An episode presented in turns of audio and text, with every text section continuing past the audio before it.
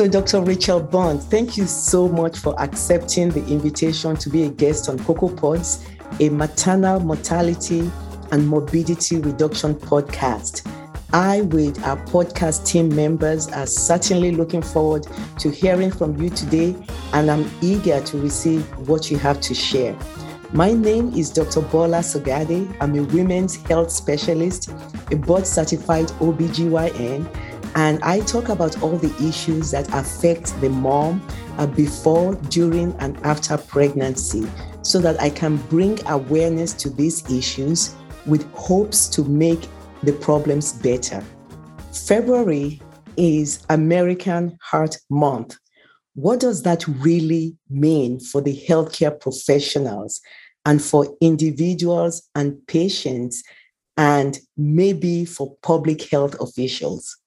Yeah, thank you first and foremost, Dr. Sogade, for inviting me to the show. I, I love the fact that when you have a podcast, but a podcast particularly that's focusing on women's health. So, I, as a cardiologist, actually have a very unique opportunity because I focus on women's cardiovascular health as well. And when we think about February in particular, we know that the whole month of February is dedicated to increasing awareness for heart disease, but also stroke. So, cardiovascular disease. And the way we best define cardiovascular disease is having any disease in the arteries of the brain leading to a stroke, the arteries of the heart, possibly leading to a heart attack or chest discomfort, or even the arteries in the extremities where we may have pain when we walk that goes away when we rest. And what we aim to do for that month of February is highlight the fact that although Heart disease is our greatest threat in the United States for men as well as women. It's something we could prevent 80% of the time. So that's the goal of Heart Month to really give the public understanding on ways to actually reduce their risk. I also want to highlight that the first Friday in February is actually dedicated to women's heart awareness. That day in particular, we strive to wear red to increase awareness that heart disease impacts women equally, if not more, than their male counterparts. So it's extremely important that we talk about the ways that women are uniquely affected by this epidemic that we're seeing when it comes to cardiovascular disease. Thank you. We have medical students performing clinical rotations with us at our facility. And at this particular time, from Trinity Medical School, we have third year uh, medical student Abigail D'Souza with questions she would like addressed on women's heart health. And one of the questions that she asked is um, What are the manifestations of heart disease in men versus women? And why is there a discrepancy between heart disease diagnosis in men versus women. And I'll give you the third part of her question. Now, how can we modify the way we manage women's complaints? How can the sex disparity be changed in terms of how a, a woman can voice her concern and be taken seriously? Absolutely. Those are wonderful, wonderful questions from your medical student. And I love the fact we're actually having medical students ask these questions because that's when we want to actually understand the disparities. So once they become residents, attendings, et cetera, they're not actually experiencing those disparities or their patients are not. So to answer the first question, we know that men and women do actually present very similarly with signs and symptoms of a heart attack. So, what are those classic signs? Feeling like an elephant is sitting on your chest that's brought on by exerting yourself or stressful events. It goes away with stress. Perhaps it radiates up into your neck or your jaw or down your left arm. That does occur very commonly in women, but there is a third of the time that women more than men experience the non classic symptoms. So, what are those non classic symptoms? Those are possibly not chest pain, but maybe back pain, maybe shoulder pain, maybe jaw pain, maybe some um, up, upper stomach discomfort, something like indigestion, a feeling of indigestion or shortness of breath, and even sometimes fatigue and tiredness that doesn't go away could be an early warning sign that there is something going on with your heart. Now, because women are more likely to present with these non classic symptoms, it can be challenging for clinicians to diagnose heart disease. But we as clinicians have to be hyper vigilant because if you're presenting with these symptoms and you have a series of risk factors, you have to always be thinking of the heart. As it stands right now, we know that women are less likely to be diagnosed early with heart related conditions. And even when they're diagnosed, they're less aggressively treated. So there is an, a bias, as you mentioned and alluded to, a gender bias that is for the most part unconscious, but it's rooted in the education that we have. And I think this, why this podcast is so important, is you're having medical students at the table who are asking these particular questions because that's where the training training needs to start to understand that uh, heart disease impacts women just as much, if not more, than men. And one thing that is important that I will say that will help change the disparities that we see is explaining to the clinicians what those risk factors are because when we think about common risk factors for heart heart disease we think about the ones that make it preventable 80% of the time like the traditional risk factors of high blood pressure high cholesterol diabetes uh, smoking or drinking alcohol in excess, not really having any physical activity, and eating an unhealthy diet. But we do know that women have more sex specific risk factors. A lot of them occur during their reproductive years. If they have an early menstrual cycle or a premature menopause cycle, if they have any adverse pregnancy outcomes like gestational diabetes or high blood pressure or preeclampsia or even premature labor, those are all risk factors in the future for women to have heart disease. So, as clinicians, when these patients are coming in with more atypical or non classic symptoms, we have to think about those risk factors as well. We also have to think about how stress impacts one's heart, particularly stress being more common in women and more debilitating in women in terms of the effects it has on the heart. So, I will say that one way to fix this is to make sure that we're thinking more broadly about those non classic symptoms, but also those uh, more sex specific risk factors we also want to make sure that we empower the patient if they understand that their symptoms are possibly concerning for a heart related condition when you present to the emergency department when you present to your primary care doctor's office wh- wherever it may be you have to say the words i believe i'm having a heart attack or i believe i have heart disease because no one can ignore you when you say that we want to make sure you're advocating for yourself and we're giving you those tools to make sure that your messaging is getting across. Thank you. And um, she did ask, you know, three other questions. Uh, this is uh, Abigail D'Souza, third year medical student. Is high blood pressure always an indicator of heart disease? Do women of different ethnicities share the same risks for heart disease? And in what way can a woman improve heart health apart from exercise and diet? And we'll talk about ways, preventative ways uh, down the line? Absolutely. So, high blood pressure is under that umbrella for cardiovascular disease as well. We know that high blood pressure down the road, if untreated, can affect the pumping of the heart. It can affect the shape and the size of the heart. And it, and it also is a very common risk factor to cause an accelerated plaque buildup in the arteries of the heart, which eventually could lead to a heart attack or possibly even in the arteries of the neck, which potentially can lead to a stroke. Now, uh, asking the question, do we see disparities from a race perspective?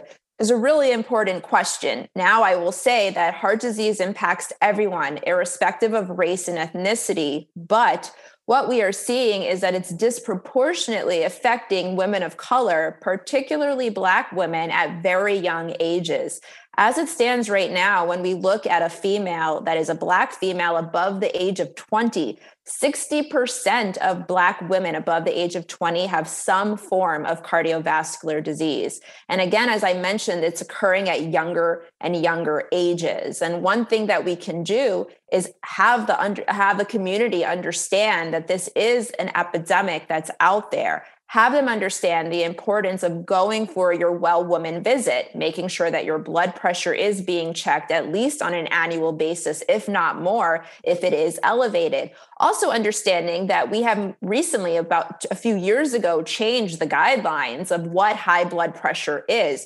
We dropped the level by about 10 points for the, the up, upper number, which is the number that allows the blood to pump out of the heart, or what we call systolic blood pressure. The reason we did that was because we saw that when people had a blood pressure that's deemed elevated, which is normal blood pressure being 120 over 80 or less, there was a higher risk of heart disease. But once we got to 130 over 80, which is considered high blood pressure, that risk doubled.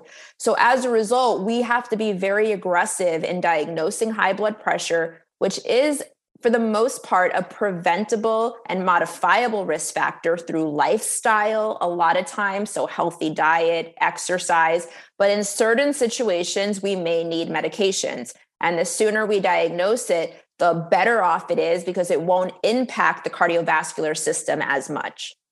Wow. wow. Thank you. Um, you um, are a fellow of the American College of Cardiology.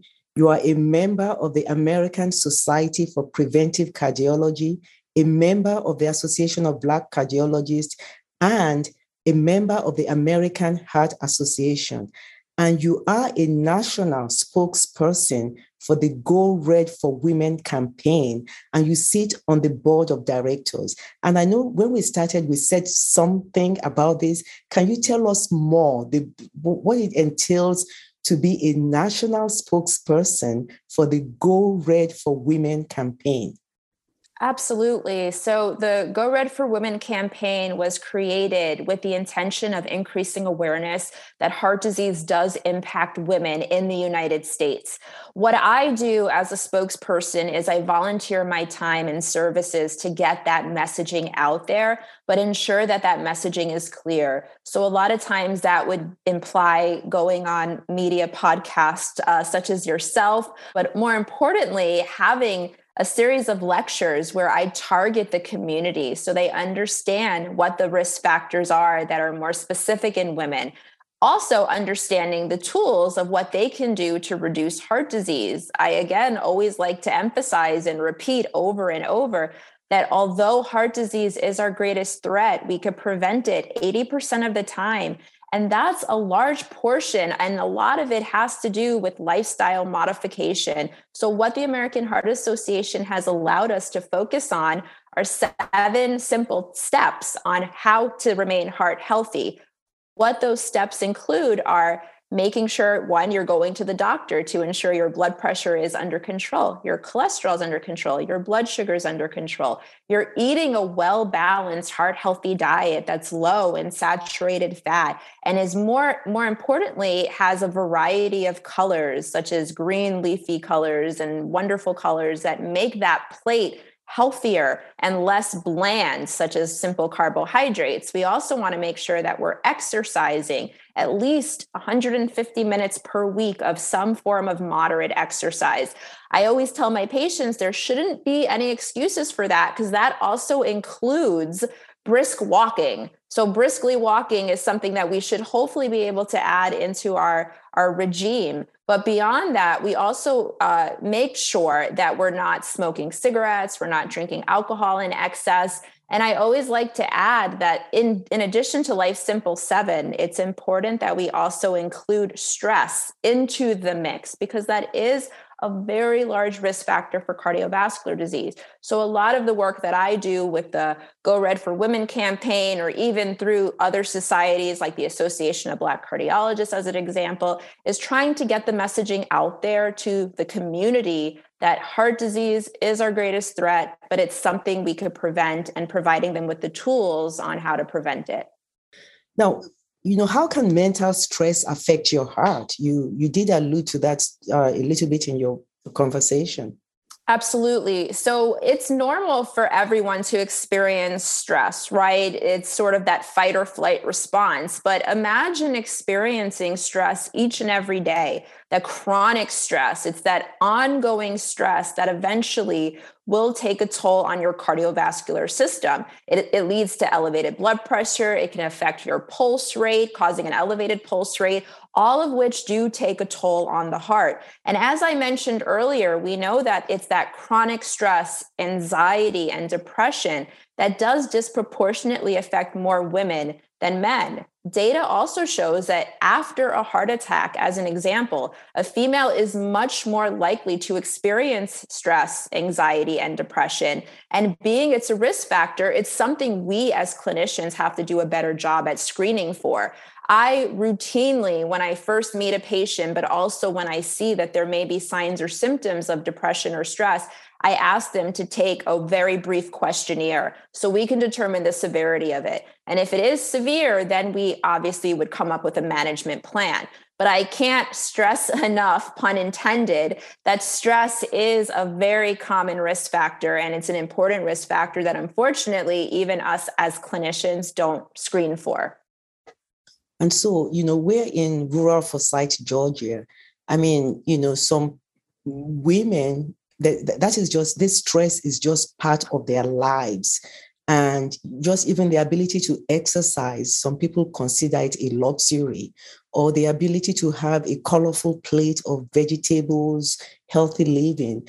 I mean is, is there anything if you were going to think of low resource women in america or maybe in other countries is there anything from a low resource point of view that women can really just do to help their heart health? You know as we say you know valentine day is coming. How can women show their heart some love this valentine weekend? For instance with a heart healthy meal or how can low resource women manage stress better yeah, and I love the fact you ask about the low resource women because we know that heart disease disproportionately impacts those.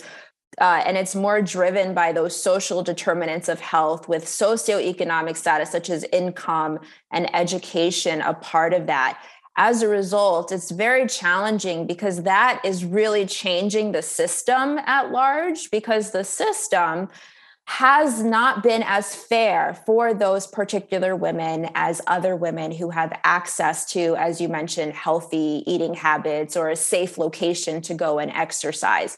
But what I will stress, again, bringing up stress, is that a lot of these women that are coming from those um, those uh, groups definitely have the burden of being the sole either breadwinner of the family or the one that is taking on all the responsibilities to ensure that everyone is taken care of that their health is taken care of. And and unfortunately because of that they may be losing insight of actually caring for their own self. We know that in order for you to care for your family your friends, your loved ones, you have to first pause and care for yourself. So we have to take that cape off some days and we have to express ourselves. And if we are overwhelmed, we have to take that break. If we're noticing that we're not feeling well, we have to go to the doctor. If we're noticing that our stress is becoming unbearable, and as I mentioned, many people have stress, but if you're not coping with it in a healthy way, where you're noticing you're eating an excess amount of junk food, you're flocking to alcohol, as an example, that's when we have to take a pause and we have to say, I need help. I need a medical professional who's going to help me. And the first stop is talking to a doctor or a clinician who you feel you have a trusting relationship with. I know it's it can be challenging at times and I know when the resources are not out there as much, but one thing I do want to stress at least when it comes to cardiovascular disease, a lot of the societies that I do sit on, we have resources for patients. I will highlight just the Association of Black Cardiologists as an example. On our website, you can look up who is a cardiologist in your community who you may feel more comfortable with seeing because they look like you, but more importantly, they identify with your culture. Beyond that, though, we have a series of cookbooks and ideas on what is healthy eating, but also we have an area that is dedicated also to mental wellness. And a lot of times that could just be you going to one of your faith based members, go to the church, um, decide to have a conversation with your pastor, as an example. Anything that's going to get that burden of stress off of you and make sure that you put yourself in the center of your health. Now, I know you mentioned the ABC, Association of Black Cardiologists, and not only do they have the resources online, but they've actually performed health fairs on the ground in select cities. They've actually gone out to meet with some of the women, some of the population. Have you participated in any of these health fairs by the ABC? Yes, I have. And I will say that things now are slightly different because of this COVID stage. So things are more virtual, but we've done phenomenal jobs even through the pandemic in getting the messaging out there on vaccinations, as an example. We know that our cardiovascular patients are at that highest risk when it comes to COVID 19 if they were to get infected, to have severe disease or death. So we are encouraging the vaccination, trying to provide really good information as to why they are effective, particularly for those patient populations. But the ABC has done this for decades. And I think as a result, we really are seeing sound change. We feel the communities involved, and where we're going out to the community includes those faith based centers like the churches. We also are going out to the beauty parlors and the barber shops to get the messaging out there because we want to include the trusted members of the community into the care team, making sure that we provide either infographics, educational material, or anything that again gets that important message across. Now, uh, you know, I have been fortunate to work with you. You were the lead author in an iconic paper published in the iconic cardiology journal circulation in February 2021. And, you know, thank you for just letting me work with you on this. And indeed, we did publish in circulation in February 2021. And the title of that paper is Working Agenda for Black Mothers, a position paper from the Association of Black Cardiologists on solutions to improving Black maternal health.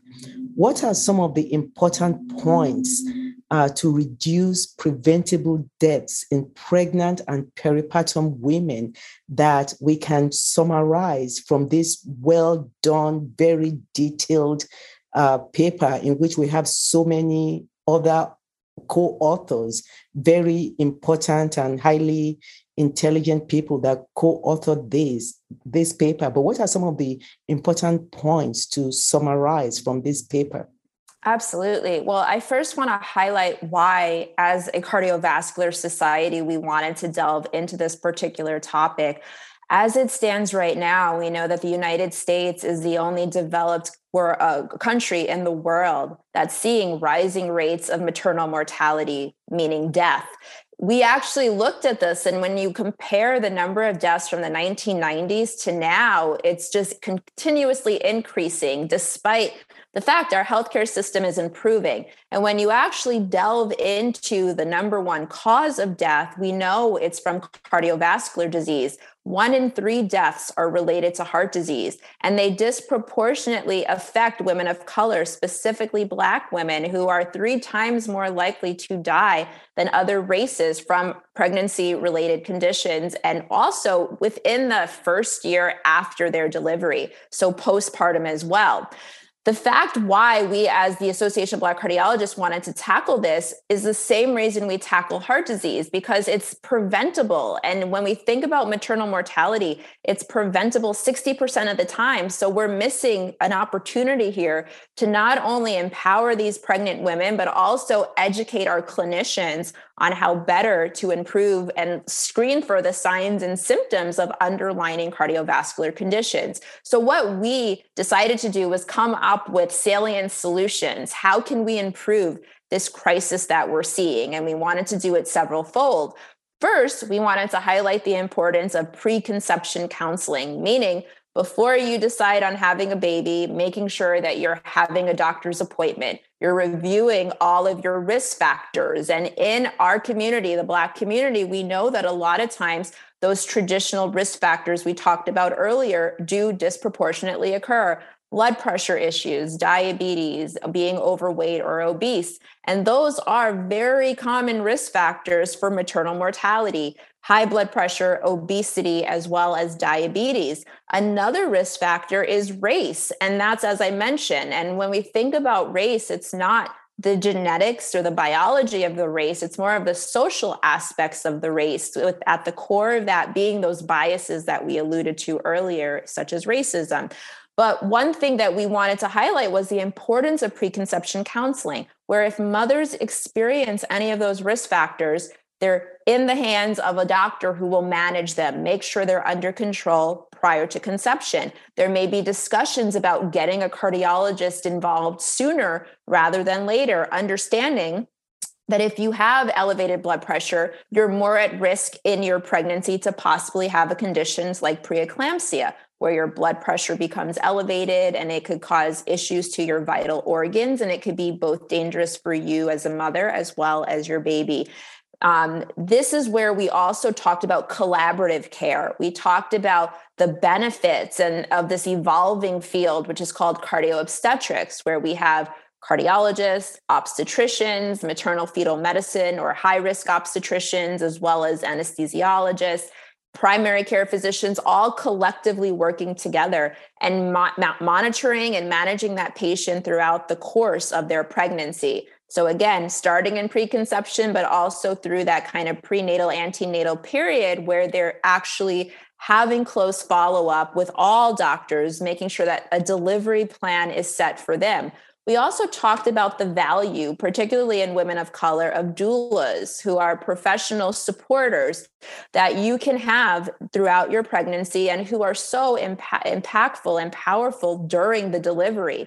They're your voice, they're your ears, they're your eyes, they're everything that you need to make sure that your delivery is perfectly as it should be. And if there are issues, they'll be reaching out to the clinicians. We also talked about the importance of incorporating midwives also into the mix. Midwives provide such a value. And for patients that are deemed suitable to be delivered by a midwife, it's it's definitely, I think, a key part that we wanted to express that there's variable things and variable ways that mothers can go about having a very safe and sound delivery.